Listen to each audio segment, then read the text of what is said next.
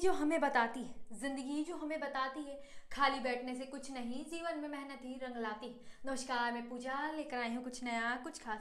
दोस्तों, ज़िंदगी जो हर समय, हर पल कुछ बताती है कि ज़िंदगी का मतलब सिर्फ़ ऐशो आराम करना नहीं, अपने सपनों को जीना है, अपने सपनों को पाने के लिए मेहनत करना है, कुछ ऐसा करना है जो खुद की पहचान बनाए, जो खुद के ख्वाबों को पूरा कर जाए, क्योंकि ज़िंदगी का मतलब सिर्फ़ ऐशो आराम नहीं, खुद को कल से आज बेहतर बनाना भी है। ज़िंदगी का मतलब अपने ख्वाबों को पूरा करने के लिए कठिन परिश्रम करना भी है, हमें बताती है, क्योंकि ज़िंदगी का मतलब सिर्फ़ पैसा कमाना नहीं, एक बेहतर इंसान बनना है, वो हमें बताती है। कई बार जब हमें लगने लगता है कि परिस्थितियाँ मुताबिक नहीं, कैसे हो पाएगा तब तब भी लड़ना ज़िंदगी हमें बताती है। ज़िंदगी हमें हार कर बैठना नहीं, खुद से, आज से अब बेहतर बनने का सबक सिखाती है। जो हमें बताती है कि ज़िंदगी में जब तुम्हारे कुछ बस के नहीं तो अपने काम को करो, बाकी चीज़ों को फ़िक्र तुम क्योंकि समय के मुताबिक सब चीज़ें ठीक हो जाएगी।